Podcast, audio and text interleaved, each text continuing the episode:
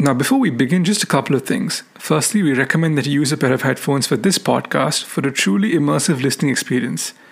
Secondly, this episode contains themes intended only for a mature audience. Discussion is advised. Also, trigger warnings for sexual harassment and sexual abuse. Welcome to episode 8 of Two Please. I'm your host, Abhin. And I'm your co host, Rohit. So, while in last week's episode, we spoke about our first exposure to uh, something that scared us. I wouldn't necessarily categorize everything in horror, but today we're going to uh, take a, a, deeper look at the nature of horror uh, as a sort of cinema, what uh, works for it, what doesn't work, what makes it tick. And we're going to do this in the lens or through the lens of uh, arguably one of the greatest authors uh, of horror cinema in the current in movie industry, which is Ari Aster. Yeah, so Ari Aster broke out into the mainstream in 2018 with his movie Hereditary or Hereditary, depending on where you are in the country where you are in the world. He then followed it up with uh, another breakout uh, hit in 2019, Midsommar, starring Florence Pugh. Now, both films are highly accomplished, and Ari Aster is definitely one of the more auteur directors that have come out of uh, Hollywood of late. So, on this episode, we will explore Ari Aster's past filmography, uh, specifically his student films, and explore themes that continue to sustain throughout his work and also came to prominence during both his feature films. Uh, that being said, uh, let's get on with the show.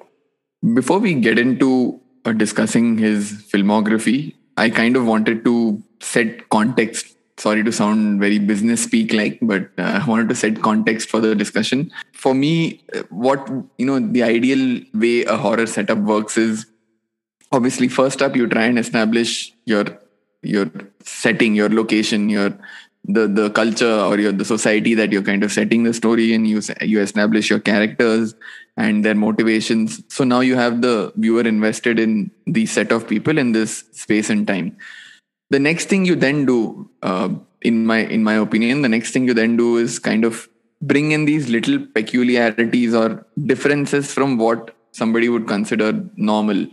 It need not be very uh, what do you say? It need not be very prominent. It could be subtle differences. But something to subconsciously kind of put the viewer at unease uh, because you know you expect certain things to happen a certain way and straight off the bat you kind of have your viewer a little off balance and uh, so that kind of brings in the horror at a more subconscious level. And then like i said uh, you you have your character motivations. You can try and amp them up to uh, you know the perverse extreme.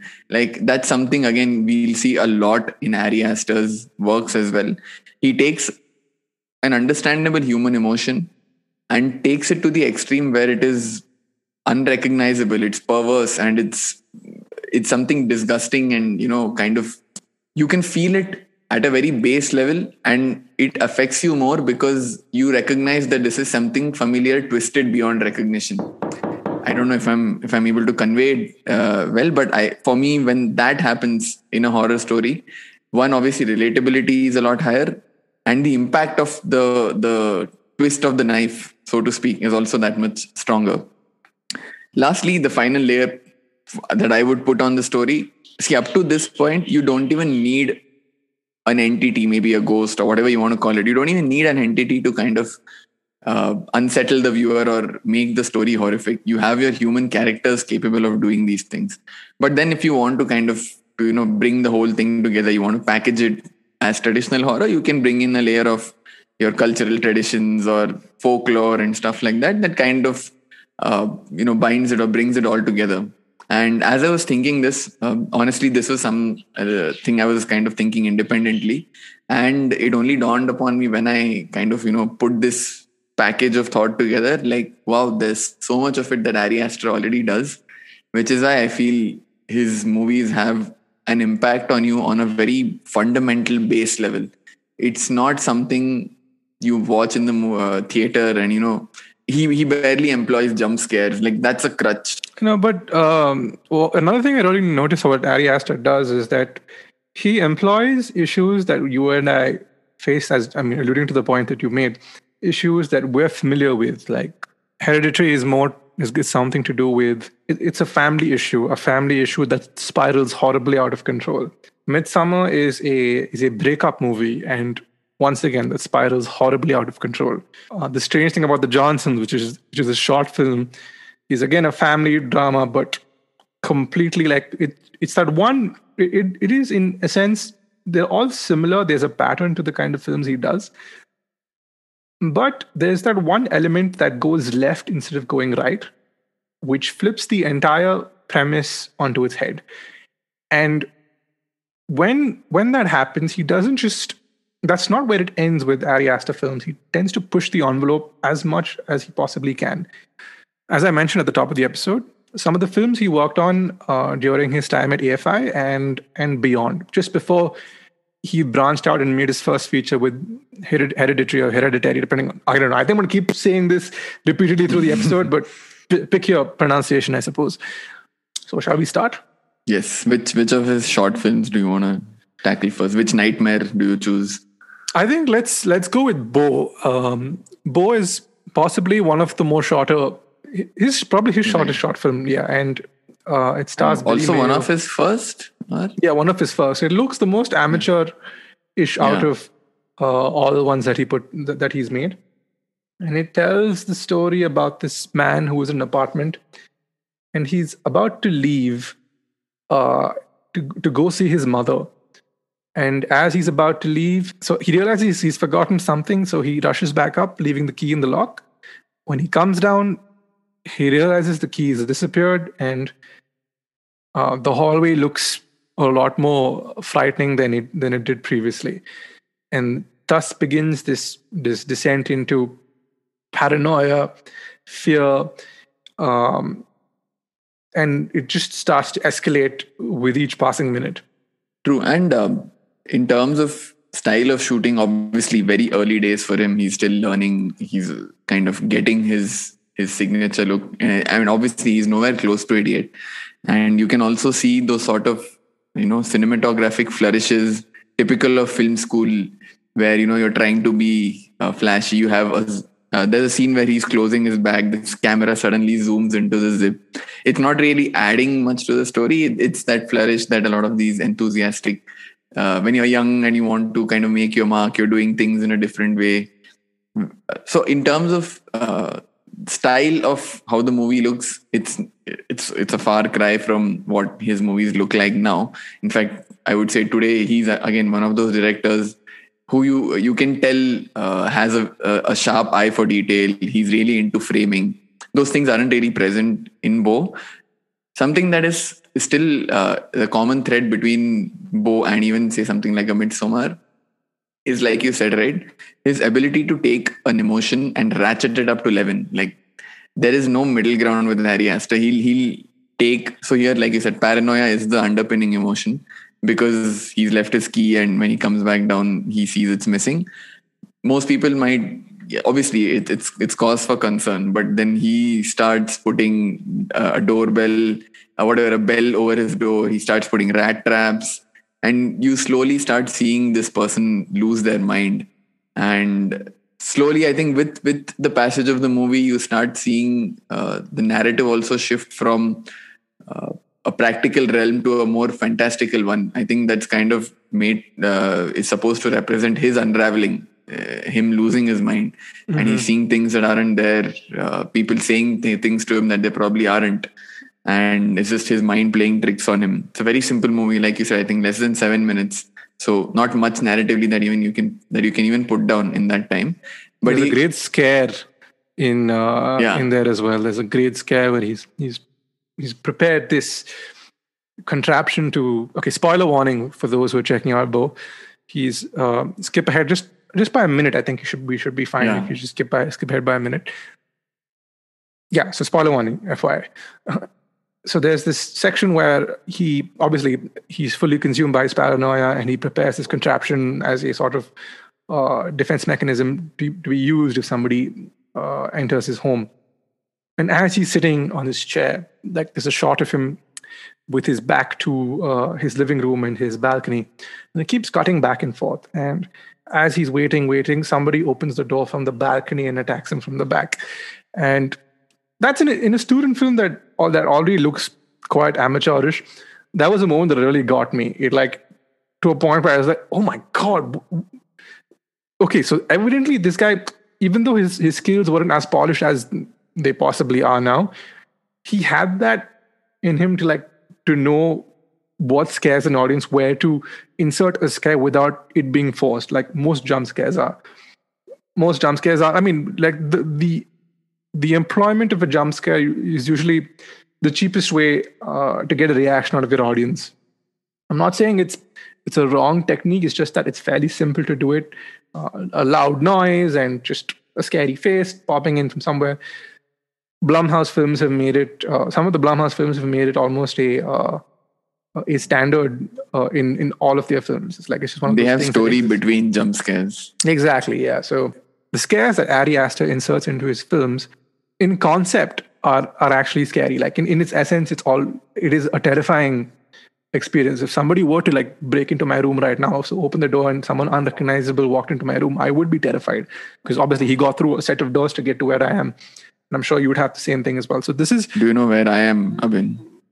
I don't know where are you. Open your door. My door is translucent, so if you were there, I'd see you. sorry, sorry, continue. You just made that point. I had to fuck with you. no, but okay, yeah. Uh, I, I think Beau was wa- was the start of something really special, and uh, we'll get to the other films as we progress. True. And just to uh, close on one point that you made, which is uh, his jump scares originate from what he's written. I think that also comes from the fact that he himself has said he was always a writer first and a director second. He's always written his uh, own scripts and uh, screenplays. So I think when when you approach filmmaking from that angle, as maybe as compared to a cinema cinematography or visually driven angle, your your stories tend to be a little a lot more fleshed out. Your characters here are a lot more fleshed out. You're not looking at cheap visual or audio tricks to put the point across, which again is a theme that's recurrent throughout his filmography. I'd say. So, shall we uh, move on to the next one? Yeah, so short short film, so short section on that. Let's Mm-hmm. let's move on to which one do you want to tackle next? The next one we're looking at uh, was several years after Aster graduated from AFI. This is, I think, almost like he ended up doing a short film for Vice called Munchausen, and there's almost a Pixar like dreamy vibe to it, and it it feels like something that you'd see at the start of a Pixar film, one of those one of those Pixar shots. But it isn't. It obviously starts off. There's there's a there's a very strong, especially when I was watching Munchausen, the opening bits of Munchausen give you a very Toy Story Andy going to college kind of vibe, especially Toy Story 3, if I am not mistaken.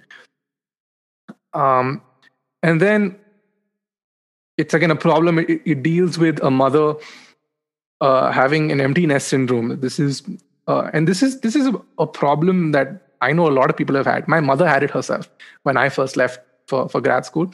She was perfectly fine till we got to the airport. But when she, but she- according to her, when she got back home, only then then did she have that uh, sense of emptiness. And I guess the emptiness syndrome is is quite common uh, for most mothers, especially when the children depart or leave home um, to, for any sort of purpose.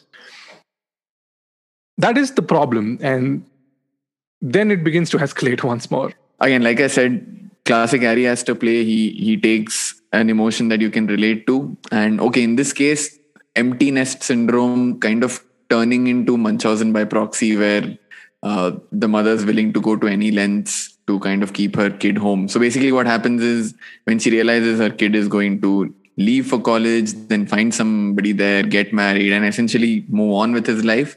That doesn't sit right with her, so she decides to uh, poison her uh, child. The idea is to not kill him. Obviously, the idea is to keep him ill, keep him home, so that she, you know, he can always be around, or rather, she can always be around him. But things go awry, and it, it doesn't end well. It, it's uh, it's a it's a very heartbreaking uh, story, and and yeah, the other thing is there's no dialogue for the entirety of the short film. It's it's pretty much a uh, it's pretty much a montage. Like I was saying, he he takes that emotion of the mother not wanting her kid to go, and then ch- changes it into something dirty, disgusting, and you see the kid like kind of coughing his life out and he's weak the doctor comes in and checks on him and the mother's sad also. Obviously she it's it's it isn't playing out the way she wanted it to play out. She didn't want him to die. But um, throughout the the second half of the short film you're just left with this sense of unease. It's not as scary as beau or uh, or as scary as say hereditary or midsommar. It's it's more of a human drama than there's no supernatural element to it. There's there's no allusion to supernatural elements at all uh, in any angle but yeah it, it's more uneasy because it it's a lot more plausible and very likely also happening in a lot of homes. The sad truth of it being that munchausen by proxy is is a unfortunately common occurrence. It uh, so two things here. I think the boy if i'm not mistaken he was in the lemony snicket movie.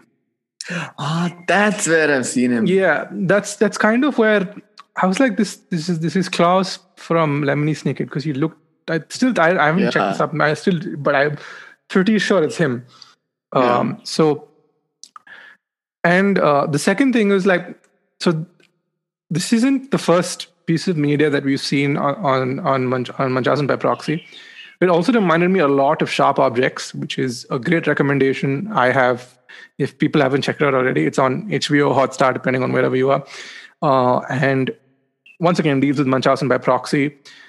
It's not a major uh, plot point. It's not a, not a major spoiler. That's it's almost like a minor spoiler because there are far more fucked up things happening in uh, in that world so definitely while while you listen to this and if you want to check out a show that deals with similar themes sharp objects is a great recommendation from my end another thing i noticed about uh, was and also if you were to watch if you've seen Midsommar at this point you will notice that uh, there's a lot of things from munchausen that are carried over into the feature film especially the, the title card um, the fact that it's shot in broad daylight, very little darkness. Aster chooses to portray this and his second feature in broad daylight, still unnerving you in the process. I think he does a phenomenal job uh, while doing it. So yeah, that, that was us on Munchausen. I think an interesting movie. Uh, chronologically, probably his the latest or the later of his short films before he got into mainstream filmmaking. The next movie that the short movie that we'll be getting into was actually his graduation movie from, from when he graduated uh, from AFI. So chronologically, we're taking a step back, but we wanted to kind of save this movie for last in his short filmography because uh, we wanted to kind of ratchet up the the mind fuckery in his short filmography. And uh, I think Abhin also will not disagree. Of the three short films that we did view, this is by far the most what the fuck what is happening here in terms of storyline so I think I mean uh, first thoughts. yeah. So um, I read about how this film came to be, and what they were discussing was they were trying to see what taboos are present in society, and they stumbled upon this this taboo that okay, fair spoiler warning. Obviously, it's like yeah. there are there are and this is and also a trigger warning for some because this I, I don't know where you're listening to it and people may have possibly experienced stuff right, like this in their right. lives because uh, we're about to talk about uh, harassment and uh, and abuse because they are key plot elements in the story about the strange thing about the johnsons so when Ari Aster was discussing the film, uh, was discovered was when Ari Aster was discussing his thesis project and he was bouncing around ideas to get stuff made.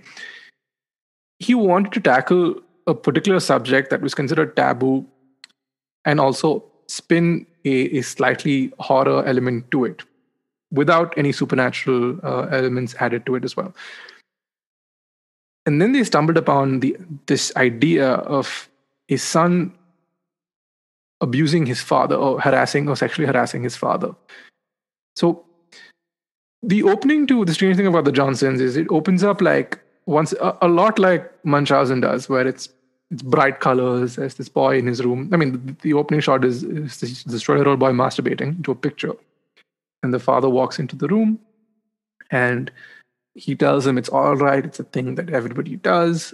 It's going to be okay. And the father leaves. And then you realize, and as the boy puts the picture down, you realize he is masturbating to the father, which is which is quite horrific. I mean, obviously, weird. right off the bat. Yeah, right off the bat. Thrown off. Yeah, and in the first three minutes, it's just like, what the hell? And Ari Aster did this like almost like a fuck you to AFI because he was like, AFI is such a hardline school and they have these morals, and I just wanted to challenge all of it. And very brave steps, and also I, I'm surprised it, it did go viral on the internet, which is kind of what got it, uh, which kind of got him the name, uh, or at least the exposure that he did when he was mm. when he was graduating. And I think uh, a similar theme to uh, what you mentioned, which is a great point about Ari Aster, Munchausen and Midsommar being horror movies shot in broad daylight. It's an inversion of a horror trope. Here again, it's an inversion of a very human trope or uh, inversion of a human reality. I wouldn't call it a trope. Sorry. Obviously, there, there we've heard of a lot of cases of you have parents abusing their kids. You have uh, girls, guys being sexually assaulted or molested by their parents. I have personally never in real life come across a child abusing, sexually assaulting, or abusing their parent.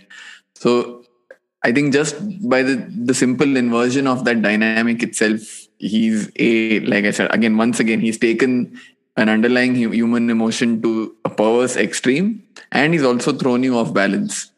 Because if your very first shot uh, or the first interaction ends with the kid putting aside his dad's photo after masturbating, you really don't know what to expect for the next 25, 27 odd minutes.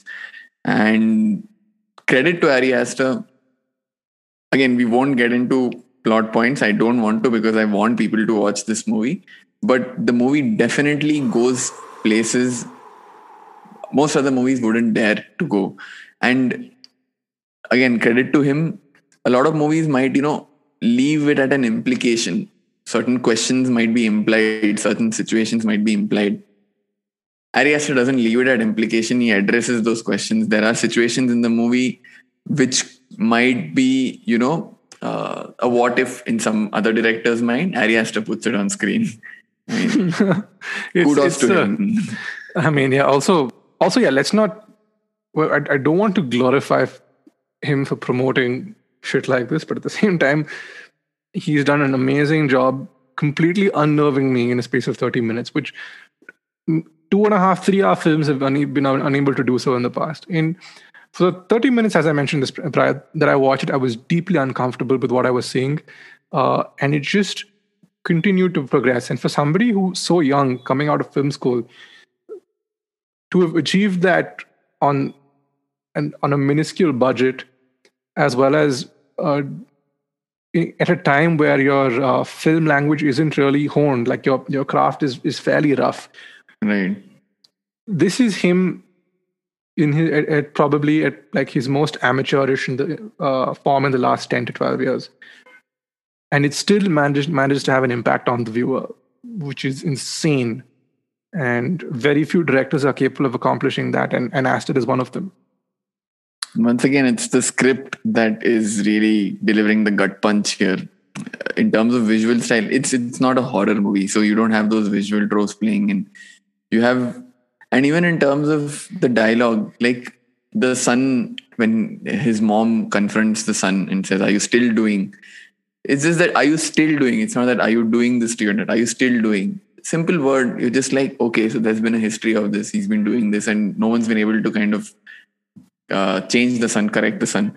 Simple things he's just put in, in just increasingly minute by minute, you're just more horrified at, at what what's playing out on screen.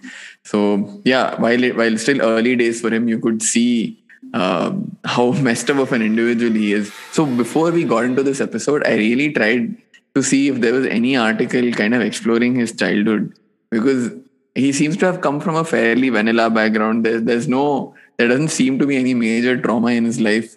But uh, I remember the first thought I had after I finished watching uh, There's Something Wrong with the Johnsons uh, was that uh, do you know what is probably the most stable job in the world where you will always have income? You're never going to run out of employment. It's Ari Aster's therapist. After watching the movie, I was like, man, this guy has issues for days. Yeah, which it is. I mean, that was a thought that also crossed my mind because I was unsure as to what, like, where this is coming from. Usually, directors tend to pull from a source of pain in their lives. There's very little literature as to what happened to Ari Aster or why his mindset is as twisted as it is. But kudos to him. He's managing to make an impact and he's genuinely getting audiences across the world squirming in their seats. So I guess. Or I think people who know about, uh, I mean, people who know the true story of his childhood are probably locked in his basement right now. Allegedly, I, I, don't. I am not going to get into trouble. Uh, what is in Ari Aster's basement? India wants to know, or at least we both want to know. you know, speaking of India wants to know, I kind of want to. Uh, I think this is a the right point to jump into hereditary because uh, I like before. I mean, I kind of want to know where you watched this film. I did not watch it in theaters because mm. I think it got a very limited release and it probably went under the radar, at least in India for the most part. I watched it, I want to say on some platform. I can't recall. Yeah, I can't recall when I watched it. I remember it was at night, which to begin with was a bad decision. It was a weekend night, and uh, most of Ari Aster's stories and classic case being hereditary start off as a family story. It's inherently a family or a, a personal dynamic that is playing itself out on screen.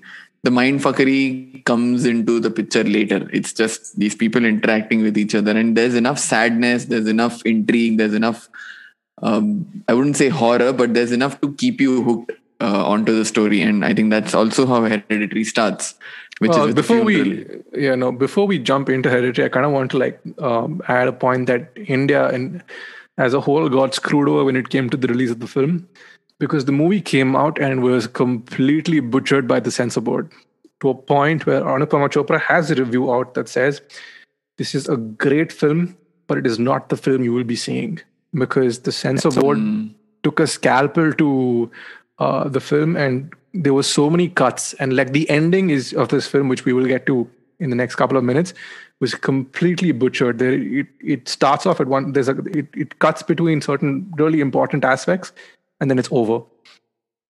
Um, I'm guessing the cuts would be more towards the end, or yeah, towards I think towards I mean, the end where mm. it sets up, and then like Hereditary, the ending is very important because it ties in a lot of loose yeah, ends. Yeah. Um, but oh, you're saying they cut the ending out entirely. Then how yeah. is the movie going to make sense? Exactly. Like so, the ending is is chopped to bits. Stupid uh, NBFC. Yeah. So it was, um, and I remember like people coming out of the theater and saying, "Oh, wow, I have that's the dumbest movie I've ever seen in my life," and they were were quite yeah, pissed off about it. I can imagine. And I was getting reviews saying, "Oh God, this thing really unnerved me," and um, you know what, and like just um it like it scared the pants out of me and it was it was a really sad film. And one day i was cat sitting for for a for a friend in, in an apartment I was, was was cat sitting and i had some work to do finished i ordered some food all good and i was like okay now i have i have like no work i don't have school in the morning i don't have college in the morning i can probably watch a film and and uh, unwind for the rest of the of the evening unwind uh, and you picked Hereditary. And I picked Hereditary because it was on my watch list. It was on my watch list for a while, and this was I say it came out March 2018. By about uh, Jan 2019, it was on Prime. It was it was on mm. any streaming platform available.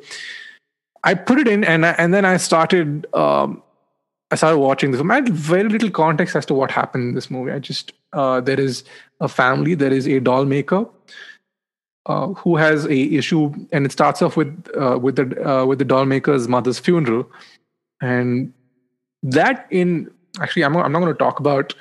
I, I, think that what we'll do now, Rohit, is that we'll we'll discuss mm. these films without spoilers, both Hereditary and Midsommar back to back, and then we'll get to a section where we there's an explicit spoiler warning, so we can jump into details about the film. So what I'll what we what we should do now is get initial thoughts on both what right, are your opinions right. on Hereditary and Midsommar, and what do you prefer?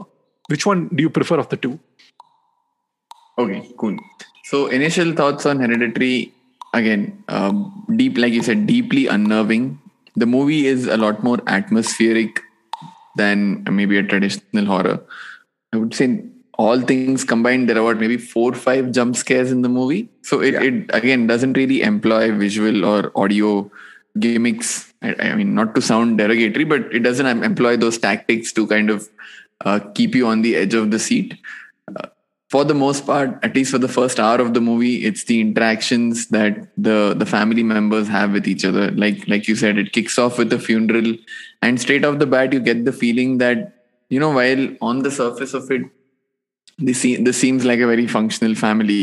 Uh, you have two people married together. It, you know they, they're not divorced; they're still married. You have two kids. Uh, obviously, one of the the the, the daughter you can see physically something's off with her. Again, that's one of those things I was saying, right? Just take one element and make it slightly off. It doesn't have to be completely crazy, but uh, again, no fault of hers, but her behavior or the way she looks kind of puts you at unease. You're wondering what, what's up with her. But save for that, the rest of the family looks okay. You have two kids. You have a you have a couple. They're doing pretty well off. They have a nice house but uh, five ten minutes into the movie you can see there is a, a sort of distance within the family uh, people aren't talking to each other everyone's sort of doing their own thing in their room even the doll making that toni collette's character does uh, the doll house making that she does she has her own studio and obviously she's busy working in it but there's an isolation that each of them are in even her son uh, played by alex wolff again Okay, I was confused. I was like, I was like, is that Nat or Alex? Because we're one of two. It's- one played one played uh, light in Death Note, and one plays in Jumanji. He's in Jumanji. no no no no. He's in. Alex Wolff is Uh, in Jumanji. Oh really? Okay. Oh yeah, he is. Yeah, Alex Wolff is. But the, who the new in? one. uh, the new one. who is in uh, Paper Towns? Nat Wolff. Uh, I think Paper Towns is Nat Wolff. Okay, cool. They look so similar. Yeah. Hmm. So uh, again, great, uh, great performances by everyone across the board. Uh, but you can, like I said, you can see this, this distance. Everyone's an island of isolation of sorts, and uh, within the set, I would say Gabriel Bynes, I forgot his name, who plays Toni Collette's husband, Mhm. is probably the most functional of Peter, the lot. He's kind, yeah, Hmm. he's kind of trying to keep the family together, and uh, again, probably one of the most understanding uh, husbands I've seen on screen. Uh, who's always patient, always you know, or not just husband, a father, a, a, a, member of the family. He kind of keeps things together. So, but other than that, the rest of them, you can see there's a lot of underlying, there's a lot of un, unsaid dynamic between the family. I and think. uh, uh, I think there's one. The the mother and the son have an issue because of one incident that happens in the past, uh, which they allude to yeah, yeah, in which I think we'll we'll get to. But in but in terms of performances, uh, I'm sorry to cut you off. I I think Mhm. Toni Collette was robbed of an Oscar nomination in this movie. She was out of an Oscar, I would say. Oscar, yeah, like she she was the best performance uh, in a film that year. But uh, yeah, and I mean, to uh, speak about her performance, we won't get into spoilers. There is a particular scene in the movie. I think when it comes to Hereditary, whenever somebody says, "Do you, uh, what do you think about that scene?" Everyone knows what that scene is. Yeah. Uh, again, we won't get into that in this No, section. actually, We'll- there, there are two scenes, I would say. One is more uh, oral, one is visual. I'm talking about the oral one. Yeah, yeah. the audio The one.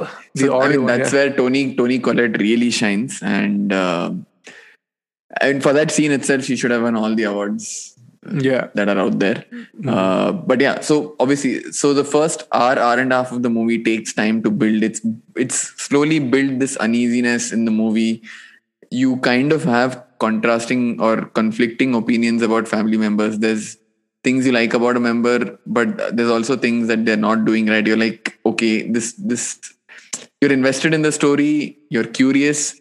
You're wondering where this is going, right? Like you've built, okay, you've built a dynamic, but where are you taking that dynamic? And then the last 40, 45 odd minutes of the movie is just an insane roller coaster ride.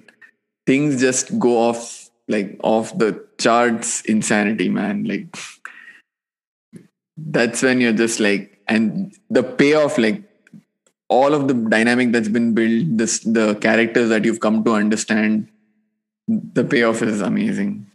is I think in terms of like a film hooking you the way Hereditary does is just, and also like as you mentioned, the payoff it it is terrifying at the same time and is not overdone.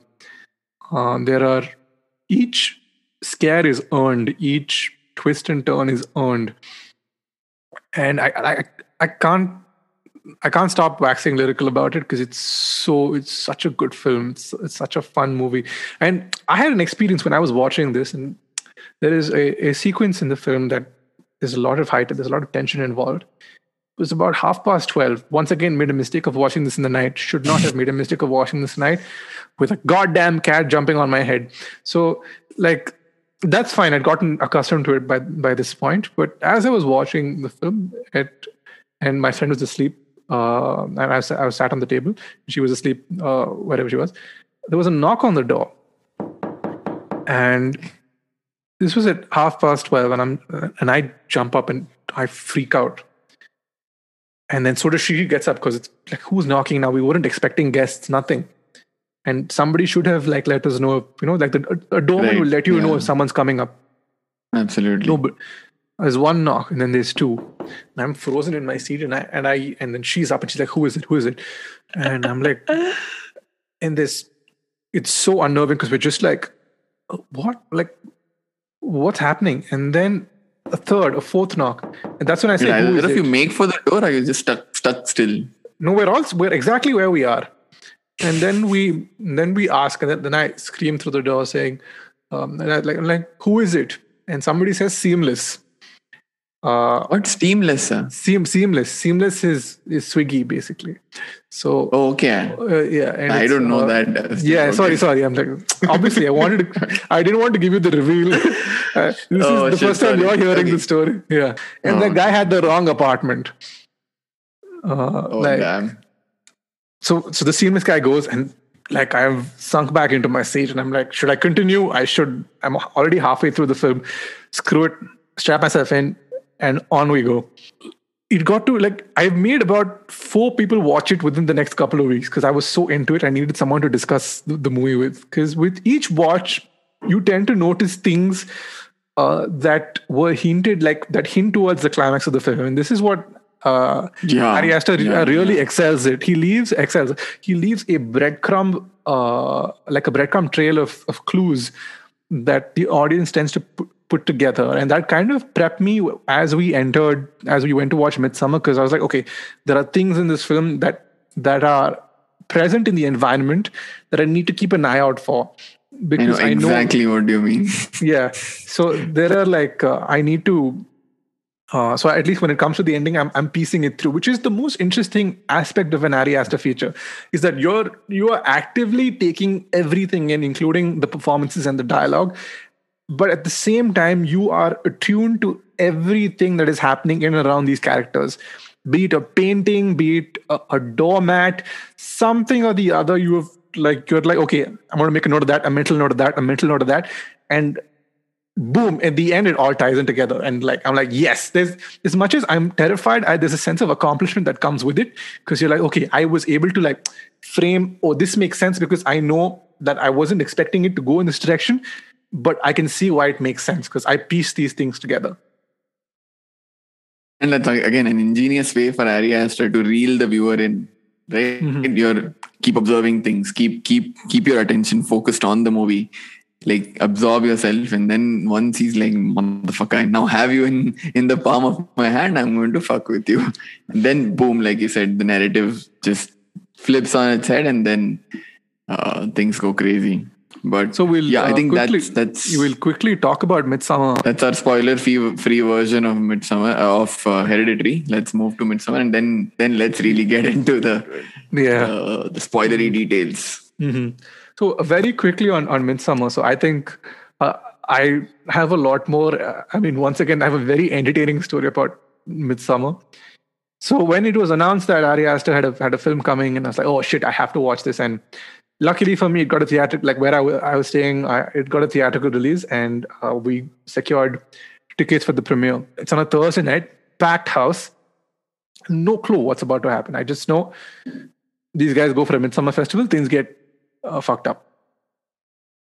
it is like you know obviously endgame is the best theatrical experience i've had ever i would say the avengers the first time everyone watched the avengers together was also a great theatrical experience this could possibly be the third and pacific rim is a close fourth because pacific rim actually no i take that back pacific rim is, is the best theatrical experience i've had because there were 20 people in the audience and it felt like a packed house Mad Max Fury Road 1917.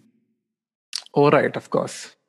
I'm talking about in terms of like. Oh, you're saying uh, uh, yeah. with the people you watched with, with, with the, people theater, I watched. not the cinema. Okay, got no, it. No, no, no, no, Oh, like 1917, I was howling, dude. That's not even. Uh, it was 1917 is a very emotional experience for me, and uh, mm. Mad Max Fury Road was like for me an unnerving experience. was great, but in terms of a crowd uh, taking part in a film, Oh, like that. Yeah, I think Midsommar was what it was because it had everything. It had walkouts, it had people crying, it had people laughing. It was the whole gamut of emotions in a two-hour film a two, two and a half hour film. And no, but did you have an amazing theatrical experience or did you like the movie? I loved the film. I really enjoyed, it. and at the same time, I had a great. It was it was two when two things come together when you, when an mm. audience really takes part in the movie, which adds to the experience because Midsommar is is all kinds of fucked up. It's it is. I mean, I wouldn't say it's all kinds of fucked up. It borrows heavily from classical films like The Wicker Man. And I don't think mm. it's a, it's a spoiler when I'm when I'm saying stuff like that because The Wicker Man did this in the uh, in the 70s. 70s. and yeah and so and rosemary's baby did, did this in the 60s eh, for, for hereditary mm. rosemary's baby is, is a very strong influence so my suggestion to people i mean obviously this is me wrapping up my spoiler free uh, review of Midsommar. it is a great way to test your relationship i i would yeah. like um i would suggest you watch this with your partner your wife whoever. And just devious dude. Yeah it's it's it is it is like it is such a it'll it's such a blast because by the end of it you're like what the fuck? And this can either go it's a great first date movie as well. So i would like dude if you want to remember a first date for the ages Midsommar is where to go okay for me i watched i hadn't watched Midsommar when it released i watched it a couple of days ago in preparation for this episode I didn't enjoy it as much. For I mean, these are these are preliminary thoughts. Maybe I need to ruminate more on the movie, kind of feel it on a on an emotional level. Maybe I didn't enjoy it as much. I I get the story it's trying to say. Like you said, it is a drawn out breakup movie. Uh, probably the most fucked up breakup in the history of breakups. I don't know. Maybe people do break up in weird ways. So, arguably, at the very least. And uh, so there was this one interview I read of Ari Aster. This was around the time Hereditary had come out, and he was just, I mean, after it had come out, and it, he was just working on Midsommar. And his own answers, the word that he kept repeating a lot was catharsis. Uh, he he kept saying how horror as a genre is a means for catharsis because you face your demons literally or metaphorically in the in the movie that you otherwise would want to ignore or run away from. And the only way to kind of confront and the only way to kind of get over them is to confront them and kind of deal with them. And so he kept using the word catharsis catharsis. And for me i think if i were to describe midsommar in a word in a word it would be catharsis. It's it's about florence pugh's character um, danny coming to terms with great personal loss and an ongoing separation. There's the background of a great personal loss and an ongoing separation, and how she deals with that, and how the people that they meet in when they go for the Midsummer Festival, in their extremely weird way, kind of help her to come to terms with it, and how that all plays out. Again, won't get into spoiler territory, but uh, it, it's a cathartic experience for her, and by proxy, to an extent, for you. I just felt the story was a little disjointed and also um, at the time of release i know this happened to a lot of people because i think a24 did not honestly market the movie in the sense or did not market it honestly uh, in the sense that they marketed it more as a, a, sort of pagan slasher movie which were which was the origins of uh, Midsommar. The script, as in its original form, when it came to Ari Aster, was a pagan slasher movie, Mhm. uh, which he then layered it with the the interpersonal dynamic that he that the movie finally has. But that's how they also marketed it. It was more of um, it was marketed as a traditional pagan horror movie, which it is not. It's not. I think it's not. My Midsummer Midsommar is not a traditional horror movie. Forget even the pagan element. It's not a traditional horror movie. It's, it's the horror is more about you you uh, facing your demons and kind of dealing with grief. Again, as with Hereditary, but to a much greater extent in midsommar grief is the underlying emotion that drives the movie forward. The grief of the protagonist, and it it flares up or it surfaces in in parts of the movie where she has visions or she sees something or something uh, triggers her. And there's, she has a lot of triggers and rightfully so. What she has gone through is extremely traumatic. I understand that at an emotional level i just felt the screenplay didn't work out for me. It, it felt Mhm. very disjointed. And while in so he's done the same thing right? It something builds up builds up builds up. And then eventually the the last whatever half hour or 40 minutes of the movie it just goes off the rails and there's a payoff Yeah. the same formula is ap- uh, applied or employed in in midsommar as well. It's just that for me the build up and the pay and the payoff worked a lot better in hereditary not so much in midsommar because one i couldn't relate to the characters or their situation as much. I understand it, uh, a distant family. I don't understand kids going to scandinavia for their phd thesis. That to me uh, on the Yeah. outset is an alien situation. So i'm like yeah cool whatever and a part of you is like you know what you guys are you're doing shrooms in the middle of sweden you, you guys deserve to get what i mean you guys deserve what's coming to you Mhm. uh, so and um, I don't know. I, I can't really put it in words. I still can't. I'm still maybe processing the movie. It just felt a little disjointed to me. So I didn't. I, I wouldn't say it's a bad movie, but when you come from Hereditary to watching Yeah, this, like- it- for me it was a bit of a misgiving. Okay. So uh, I think we can jump into spoilers at, at this point. Yes, yes, yes. Let's. So at this point, yeah, just- if, if somebody. yeah, if like if you want to, I mean, now we will talk about spoilers at length for the next cup, at least in the 15, 20 minutes, because I think we have to give each film its time of day.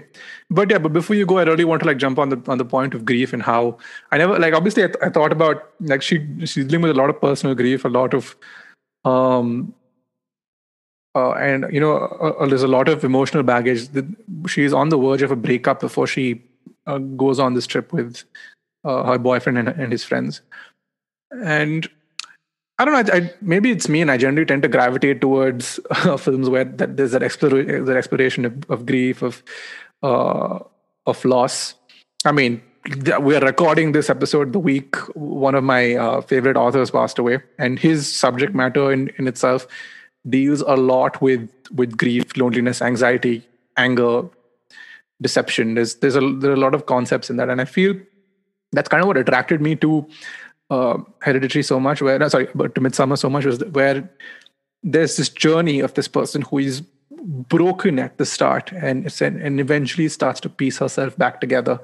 And in the end, in in it's in an old Ari Aster way, it's it's fucked up, but she eventually becomes it's she becomes whole once again and she finds her place and she finds a way a way to move on.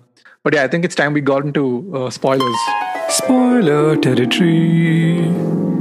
Hereditary let's go for it. Uh, i think we have to talk we have to talk about the one scene in particular. So there's there's a whole family there's a very dysfunctional family that's not talking it's not doing well.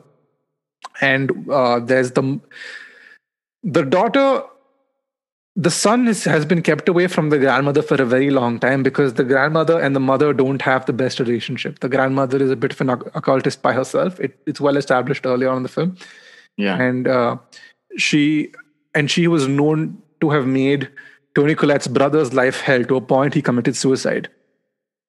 And there's a throwaway line uh, when she's in uh, in that group, whatever the, the like Alcoholics Anonymous group or Yeah. counseling that Hmm. where Toni Collette says, "My brother kept saying my mom tried to keep putting people in him." Mm-hmm. At that point, if you don't register the line, then you when the story Yeah. you kind of get the whole picture, you understand. So, like you said, Ari Aster has thrown these clues for you to kind of pick up.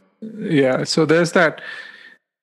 And then you notice how important, like, the film pushes the daughter as the as the center of the of the entire film. I think there's so did all the marketing. Yeah, so did the marketing. I think she does play a very integral part of the story. Of course, she does, but just mm. not the way you think. Toni Collette, because she does, she feels guilty about not having let her son near her mother, allows her grandmother to do so, allows her, her daughter to do so. Eventually, what happens is um, the son takes his sister, like takes his sister to a party, but and it, it is alluded to earlier on in the film that the daughter has a, a, a nut allergy. Uh, while they're heading to uh, the party, there is a brief moment where they pass by this pole, and this pole has a has a slight in, inscription on it, like a almost like a like, like a symbol. So at the party, Alex wolff is is smoking up with his friends, and uh, and the daughter is just about having um, is finding trying to find a way out and has a bit of cake, but the cake has nuts in it, and it kicks off her allergies, so she starts to choke. So Alex Wolff takes uh, uh, takes her, rushes, puts her in the car, and rushes back home, only to find a deer carcass. And and the girl is struggling for air, so she lowers the window and she's like gasping for air. And this is the point where there's a deer carcass on the road, and Alex Wolff swerves, and the daughter's and the sister's face makes contact with a pole. And then there is silence because you don't know what has happened I mean, obviously you have a fair inclination, you, you but you don't know the visual aspect of it because uh, yeah, he doesn't visually this, confirm it. Yeah. yeah, until he goes back home, he parks the car, and then goes up to his room and just stays awake the entire night. And then you hear the, the scene you were referring to earlier of Toni. And, and, and the next scene, the, the scene, the continuity is so amazing. So they show him get into bed and like pull up the covers. He's not sleeping, obviously. The the the frame is still centered on his face. He's mm-hmm. like tear streaking, tear streaked eyes. And you just see the light change from night to day in, in the background. The the frame is still on his face. The frame is still on his face, and you see Toni Collette speaking in the background. Door opens, she goes to the car. The frame is still on his face. When you hear her discover the body, and there's this guttural scream of shock, anguish, sad, yeah. grief, anguish, all of it and you see the reaction of that scream on his face. So for like a good minute, this is just his face in the frame, and that scene, that one minute scene itself is it's it's like a story in itself. I, I love that scene. And then it cuts to the daughter's head on by the side of the road being eaten by yeah. ants. So yeah, it's just yeah, and it's and then it cuts to Toni Collette grieving, and then possibly my favorite scene in the entire film is when they're having dinner and don't you swear at me, you little shit! Don't you ever raise your voice at me! I am your mother! Do you understand? All I do is worry and slave and defend you, and all I get back is that fucking face on your face. That felt very visceral because I it's like it is an argument, not even an argument because I I cannot have arguments with my mother. I that is the end of the road for me. But that amount of anger has been directed to me in the past and i was like and i went oh my god and it all it was like deep down in my psyche i was like oh okay I'm, I'm, I'm evidently not the only one. This is a very uncom- uncomfortable. Yeah, yeah. even in my head, I was like, "Dude, you're treading on thin ice." yeah, like uh, maybe it's just an, an Indian mentality thing. You're like, "Okay, huh?" And at this point, like in the film, like we're, we're like, "Okay, so the daughter is dead. Now what?" And then exactly. You because you all this time you've just been like the daughter was at the heart of it all. She's dead. Yeah. Where does it go from here? Now what? So like you're left with an, a good hour of the film still to go.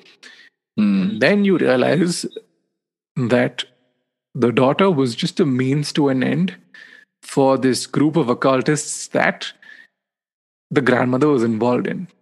Is that when the mother is grieving, uh, a friend of Mm. The grandmother offers support, saying, "My my son also died, and you won't believe." And then they set it up. There, she attends one of those meetings, and then they set it up there, and she play that that lady plays the long game, where yeah. she gets close with this lady, uh, gets close with her, and then says you should try a séance because mm. that way you will be able to uh, like i was able to speak to my son i'm sure you'll be able to speak to your daughter but it ends up being a ritual to summon something far more Sinister. nightmarish yeah far yeah far more sinister No, and then um, again, I'm not very clear if I know the cult's final aim is to get the the demon Paimon into. That's the demon that you know the, the cult is kind of worshipping. The end game is to kind of get Paimon into a male body because Paimon prefers a male body. Uh, I I can't exactly recall if this this the seance uh, plays into them inviting Paimon into their life and thereby giving him permission to um, take over his body, or because I know briefly it also I think it's more an invitation to enter their house and their life, right? The seance is a ritual to Yeah. um, invite Paimon into their life. And then, yeah, then obviously once that happens, yeah so basically what happens is um, they do like a practice seance and and joan who is the um, who is the friend puts up a little show saying oh my son is back but in fact it is the demon. And then eventually uh, when toni collette's character annie takes it back to uh, takes it back to her place things start to go awry because and spectacularly so because then you realize that oh this is not just this you know this is this is not charlie or at least this is something far more sinister as we alluded to in, earlier on there's also before we get on there there's the sequence there's, there is a small like dreamlight sequence uh, which highlights an issue that annie has with her son because annie tends to sleepwalk if i'm not mistaken. She tends to sleepwalk and there is a time where she goes and uh, covers her son up in paint thinner. And she stand and then the son wakes up and she's standing over his bed with a matchstick. Completely oblivious. Yeah. and that is why that is why the son hates the mother because he feels like that's obviously a, it is a shakespearean tragedy at its uh, at its core. And it's all kinds of messed up. So when things start to escalate and when the diary burns and paimon possesses annie it cuts to this really terrifying shot of alex wolff asleep.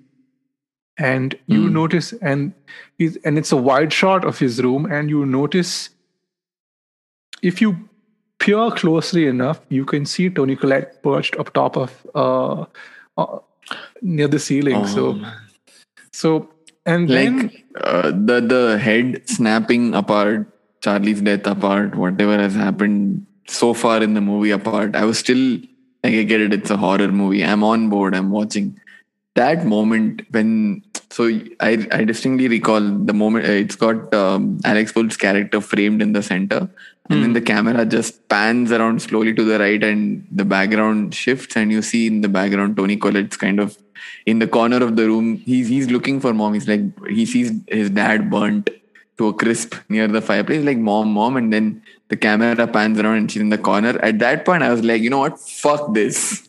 You know, I, I funnily enough, like I, I don't know if you've noticed, but she's been she was in the corner of his room when he wakes up. So Oh, when he. I, I, I'm just so like, uneasy the- again right now. So so the wide shot of the, of the scene, like it opens up with he gets up and it cuts to a wide shot, and he's sitting. And if you look at the top left corner, Toni Collette is perched like that. Oh man, I didn't notice this now. Just- oh.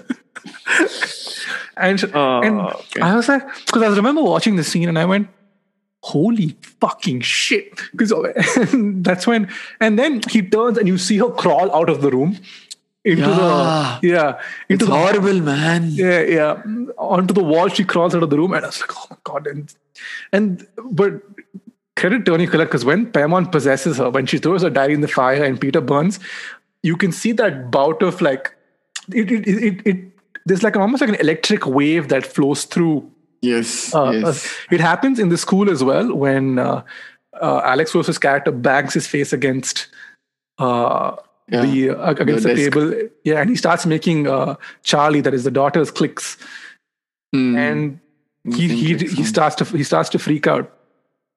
And then eventually, you and, and then there's that sequence where Toni and obviously this it culminates in a big chase around the house.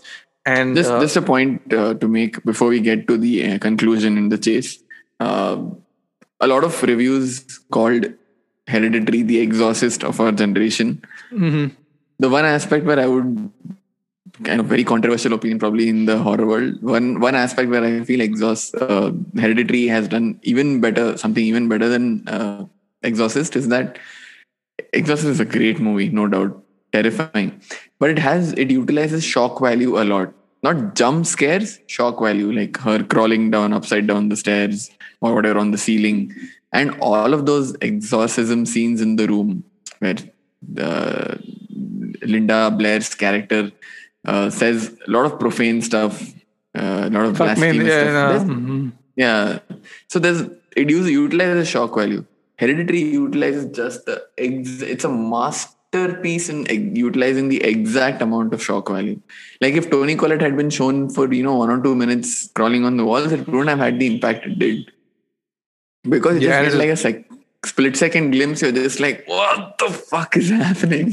like this is this is the most supernatural aspect of it this is like traditionally horror but it is it's traditional horror done right where Yeah. there's minimum sound it's just pure visual like it's it's contrasting uh it's it's like it, it's darkness everywhere. There's, there's a faint blue tinge to everything. And it culminates in this terrifying visual of her floating in the air uh, slicing her you- own neck yeah. off. With the piano wire. I was just with, going with the to piano. yeah. Do you play the piano a bit? not anymore i don't. Yeah, exactly.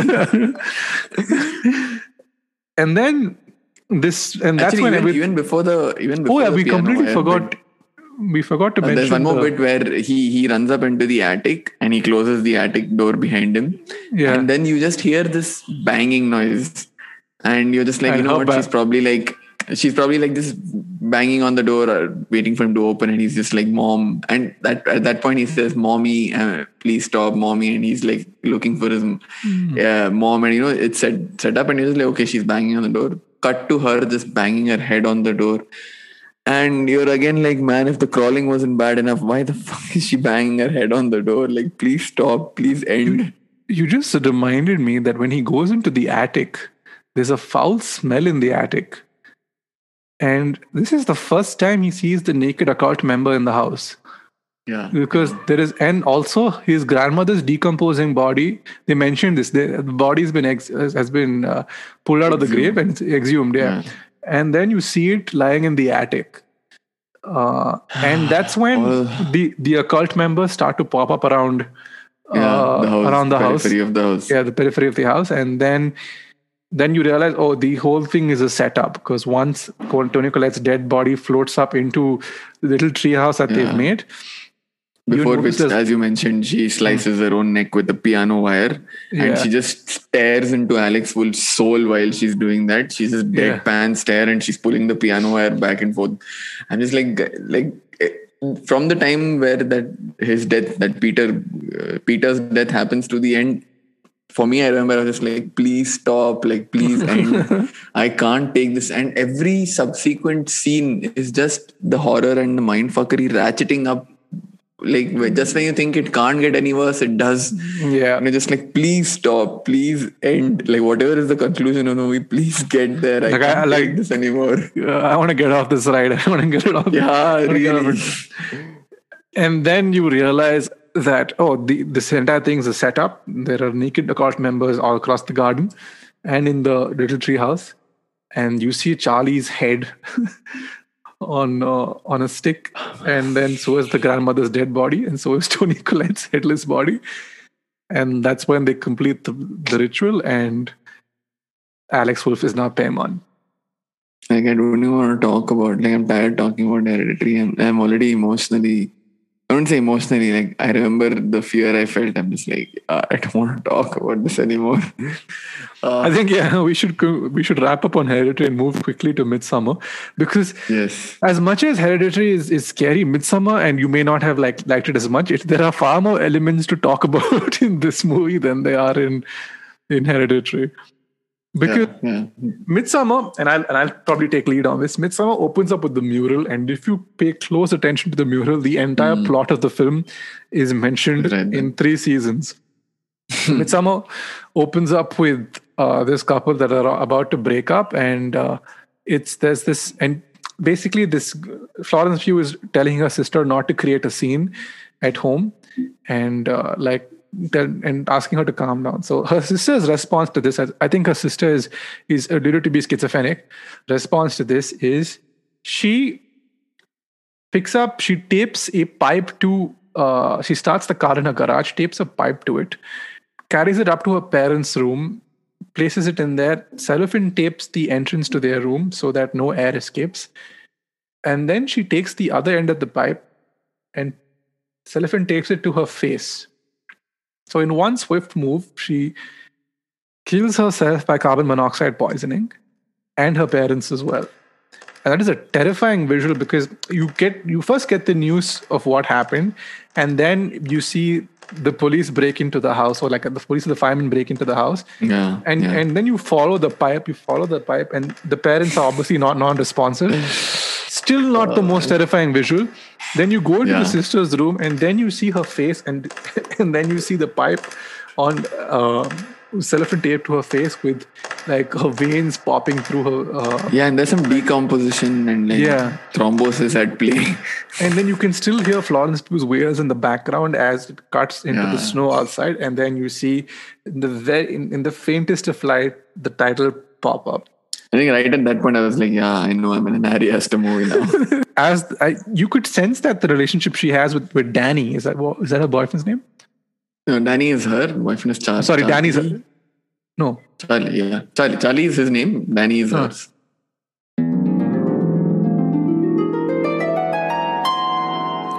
Hi, Abhin from the future here. Now, I have no idea why we kept calling him Charlie when in fact his name is Christian. So we're going to Jedi mind trick you into thinking that we actually called him Christian all along. So if you ever hear the name Charlie at any point during this episode, just know that we're actually saying Christian. Now back to the show.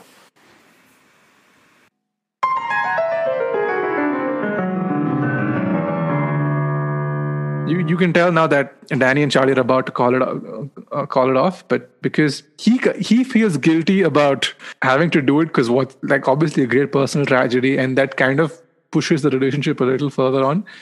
And I'm kind of and then you, there are about three characters that that that follow, and they all play integ- integral parts. There's there's Pella, who is the guy who takes them to uh, uh, whose family lives in in the little coven that they're going to there's Charlie, and then there is uh, there's Will, who is the famous, most famous of the bunch. He's what's his name, dude? He's He's in the good place. he's in he's in Oh Bandersnatch. no. Oh no, Will is his Will Poulter is the actor. He plays Mark. Active. Yeah, huh, Mark. Yeah, sorry, Will Poulter. Uh, and then yeah, the, the guy in the good place was also what you're referring. Yeah, I know who you're talking about. I don't know And, his name. I, I just called him Chidi throughout the movie. and eventually um so they and he's about to go on like charlie's about to go on a trip with his friends and in the last minute edition they decide to take danny as well.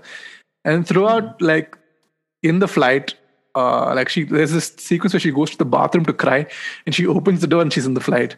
And i i love that beautiful Amazing transition. transition. Yeah. beautiful trans and and as we alluded to there's a fair bit of munchausen's influence on this uh, on this particular film like it's shot in broad daylight they get to this very idyllic little uh town where people are celebrating and it, it seems like it's all white dresses and and flowy locks and there are two other friends simon and nina no Nicole, Simon and Si- Nicole. yeah. So there are two other friends, Simon and Nicole, who also, or like they, they're just there. They've come separately and they're all looking to take part in in the festivities. I watched this film like a very long time ago. I I think you have more recent thoughts. Take it away. What what messed you up? What was um, the most bizarre? We'll, we'll, What we'll try and go messed me up? How? How how long do you have? what messed me up? But uh, so the first of the see, obviously, I uh, having been wiser uh, after watched after having watched uh, Hereditary, I knew some mindfuckery was afoot uh, for sure. But I think the first of it starts when they show the the ceremony of Atistupa, which is which is a real ceremony in Nordic culture. Obviously, not practiced today. That would be criminal. But uh, No. in medieval in the medieval Nordics, you would have the ceremony where the oldest people in society who were being more of a burden weren't being able to contribute as much uh, used to jump off a cliff and give up their life thereby you know making it easier for the larger society to function. So they have the same thing here. You have uh, the Atta Stupa being carried out and you have people who they, so they have the this whole system that they explain their life is divided into four quadrants of 18 years. So people above the age of 72 uh, are people who kind of commit this uh, ritual ritualistic suicide to keep the society uh, easy to maintain or whatever. So there's this scene where these two old people one one male one female commit the Atta Stupa ritual suicide. And again Ari Aster doesn't shy away visually from showing uh, how that realistically realistically would look. The lady falls on her face and her face is pancaked for lack of a better term. And the guy doesn't have as much of a clean ending again like why does he have to do this to us you have the guy jump just die no the guy falls breaks his leg then somebody comes with a hammer and like smashes their head i think why was that necessary you just have to put people through the ringer like I, I don't know why he does that but yeah mm. so hmm. the, right off the bat and i i made the stupid decision of having dinner while watching this movie. so I don't know how I kept my food down. Like I'm literally putting a morsel of food in my mouth. He's hammering that guy's head. I'm just like, what's happening? so so that happens, and uh, then increasingly crazier things happen, and psychedelics. Psychedelic drugs, be it mushrooms, be it psychedelic tea, psychedelics at large play a big role in the narrative because the whole pagan cult that is kind of living in the the Swedish hinterlands there. Mm-hmm. They're very com- comfortable with psych. It's it's a part of their culture. They're comfortable mm-hmm. with having that and speaking to people, dancing. In fact, uh, towards the end of the movie, when Florence Pugh has to take part in the the May Queen dance, uh, she's made to drink these uh, these psychedelic the psychedelic tea before that and mm-hmm. there's uh, an interesting scene where they show she feels like she's conversing in, in swedish with mm-hmm. a fellow dancer. And uh, you as the viewer know it's it's likely that it's the tea making her feel that way. But mm-hmm. the conversation goes on sufficiently long in swedish to the point where you start questioning uh, the movie itself. Mm-hmm. And it the, what what's happening kind of makes you question and you, the doubt is starting to grow in your mind. You don't know where to draw the line what's happening what's not happening. Mm-hmm. so in a, in a way you're you're a part of that trip so um, so that that's again so through the movie i, th- I think uh, once the Atta Stupa takes place it's kind of established that you know fucked up things are going to happen. Mm-hmm. get ready. And it starts ratcheting up um, one by one people start disappearing. Um, so two things right? Two things uh, that kind of took me out of the experience of the movie. One there does not seem to be sufficient questioning of people's disappearance when mm-hmm. mark disappears the rest of them are like yeah he this girl went uh, came up to him and said i want to show you something and she'd been hitting on him so mark kind of it's implied mm-hmm. that mark went to get laid. Fine i mean on the day off you can assume that. The next day also everyone's like yeah mark's missing and like nobody they say he leaves right? seems to no, no, that's Simon and Nicole. So Simon and hmm. Nicole, they say they make up some story that they got dropped to the station, and those two, after Atta Stupa, they decided we don't want to be here. They make hmm. up some story and say Simon and Nicole have left. The Chidi is also kind of hit over what, head and, and, what what do they do with his body? I'm not sure. I know what they do with uh, the rest. I'm not sure what they do with Chidi's body. But yeah, when, when he so toward, yeah, but when they uh, when he goes, I think he goes back. They tell him. So I think they all commit acts that eventually get them murdered, right? Because they wait for things to happen. So right, Mark commits. Right, right. So Mark pees on the sacred bark. There's a guy who's very intrigued by the the work that they do. There is we of course I, I forgot to mention the they have an oracle like figure in uh, yeah. in their uh, that lives in a particular place and that writes certain mm. uh, things. And then when this guy goes to read the book, he's approached by the guy who took offense to Mark uh, peeing on the bark but that guy is wearing Mark's skin. Yeah, yeah, yeah, and um, that was. I mean, obviously, this the the Atta Stupa thing happens, and we all recall in our seats because it's just like, oh my god, what the fuck? Because it's, it's like when when the, when the ladies face pancakes, are like, okay, at least the worst is done. And then the guy goes and obviously it's stretched out. You can see the bone and you can see Yeah, the- man. It's just it's, it's just it's disgusting and you're like oh and it, up to that point there's no indication of i mean obviously there's the opening sequence which is terrifying there's no gore and Hmm. and then like bit by bit you start like things start to get really uneasy like the like the like Yeah. the whole um, temple sequence where uh, the guy shows up wearing mark skin and then there's you can hear i think you can hear nicole being drowned Yeah. uh, yeah. yeah. you can hear Nicole being drowned, and uh, and that and that's when there are little like there are little things to, that to unnerve you, and True. at the same time, another thing I noticed is that all the the fates of each character is predestined depending on where they sleep. Uh, if you if you watch the like when they go into the little barn that they're staying in, you notice that behind uh, Danny's bed there is the the, the May Queen ritual is happening. Mhm. Behind Charlie's bed, there's the bear being set on fire.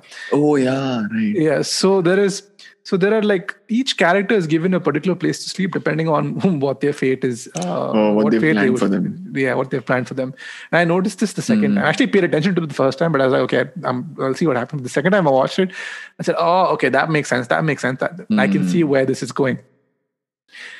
And then if what happens is there's this one girl that has been really trying to get with, like, has been giving Charlie the eyes, so to speak. Mm. And then you realize And and the pubes. Oh yeah. Oh yes, of course. Yeah, she puts it in uh, the drink, right? His, no, no, his chicken pot pie or whatever. yeah. Again- or- yeah. Um, I don't know what that serves. Like Hmm. what that serves to the narrative. I don't know. It's I'm I'm a little disappointed. And my interpretation was it was something put in for shock value. I didn't expect Yeah. that from Ari Hmm. Aster. Oh yeah, but but that the conclusion of that love story, so that little Love story. is uh, terrifying because I think Charlie is also given a significant amount of drugs during the May Queen uh, sequence yes.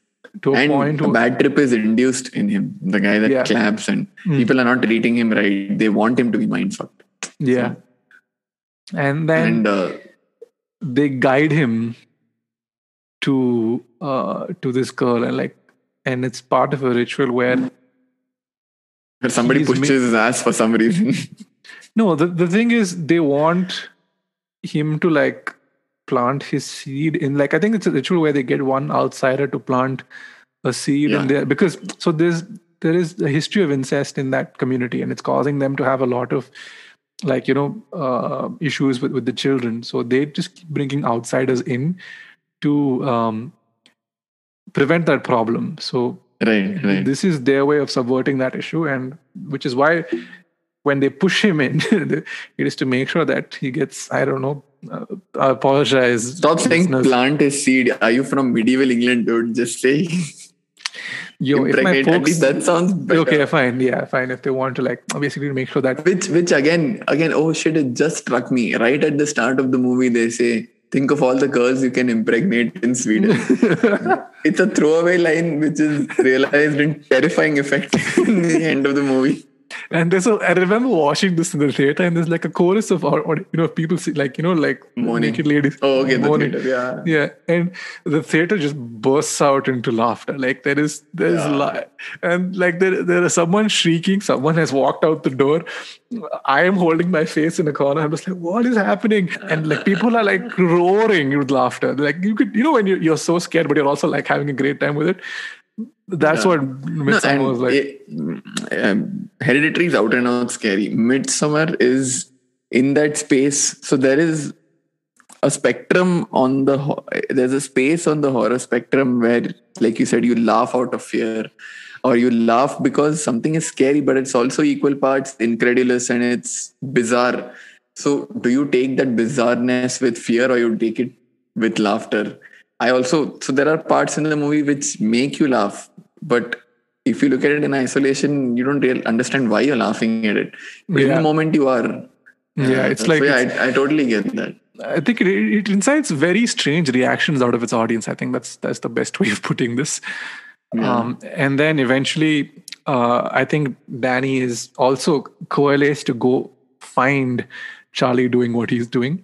And then there's that whole outpouring of grief she has with the rest of the May Queen uh, participants, so like like a little troop that follows her everywhere.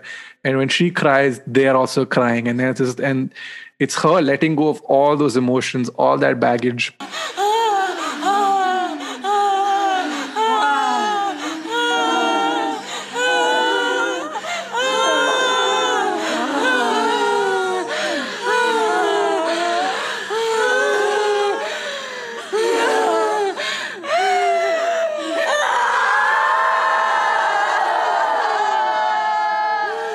And the whole thing is like I still believe the whole thing was constructed by that jackass fella.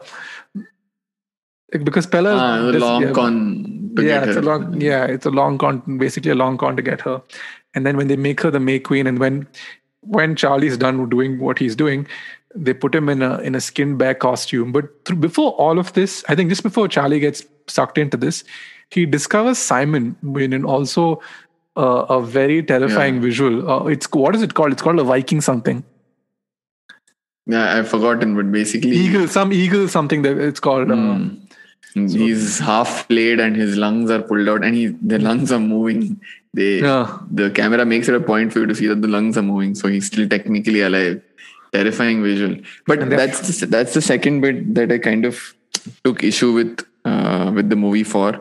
One, obviously, like I said, I people's reactions to the situation didn't gel with me. They didn't seem to like be bothered by uh, subsequent disappearances. So that felt a little unrealistic. Second, I didn't understand at which point Danny went from observing things and she also had her reservations with what was going on, right? It wasn't like she was wholeheartedly participating in it. In the course of just the May May May Queen dance, just in the course of that, suddenly she goes from a skeptic, very roughly speaking, to somebody who is like enjoying embraces herself it. and Mm. she embraces it that felt a little rushed for me so i couldn't really connect to that but these were at now that i think of it at the core of it the two main issues why i couldn't enjoy the movie as much as say Okay. hereditary Mhm.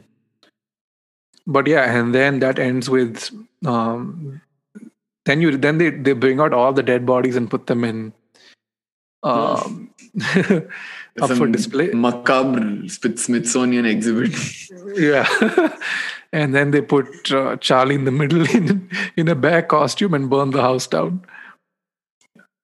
and I, I see you you do you dislike charlie for being a bad boyfriend in the sense Yeah. he is manipulative he he does gaslight her gaslighting is a big theme in the movie Yeah, And he's generally a weak-willed individual, even with the way he confronts Chidi about. I'm just going to keep calling him Chidi. even with the way he confronts Chidi about his of uh, about stealing his thesis uh, topic. Um, he's not a he's not a great individual. I, but he was kind of coaxed into the entire ritual that took place, so I can't place that blame on him. So Yeah. keeping that out of the equation, he didn't deserve to be burnt alive in, inside a bear carcass. I mean, very few people deserve to be burnt alive. Put alive in a, a bear carcass in in the midst of your flayed friends. I a- like- yeah. but in Ari Aster's world, if you break up, this is the this is the consequences you have to suffer. It's either the bear or the basement. I, I think on that note, uh, we'll we'll wrap this episode up.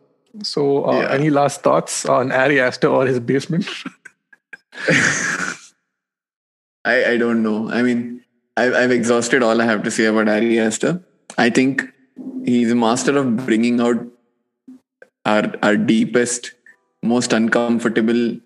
You know, the, when we say lizard brain, and you have Yeah. these subconscious base emotions, he has the he has the ability to kind of tap into those and then turn the screws, really turn the screws, and uh, get to you at a fundamental level which is why I feel even us talking about the, the for the duration that we have, even talking about his filmography has kind of got me drained, not just physically, but mentally. Yeah, emotionally, yeah. like- I, I I feel you, dude. I, I- I totally feel you. I feel it's not an easy experience. It's not. That, Also, it's that's, a- that's yeah. credit to him. So I- I'm very intrigued to see what he does next because I think he's one of the few original directors that we have today.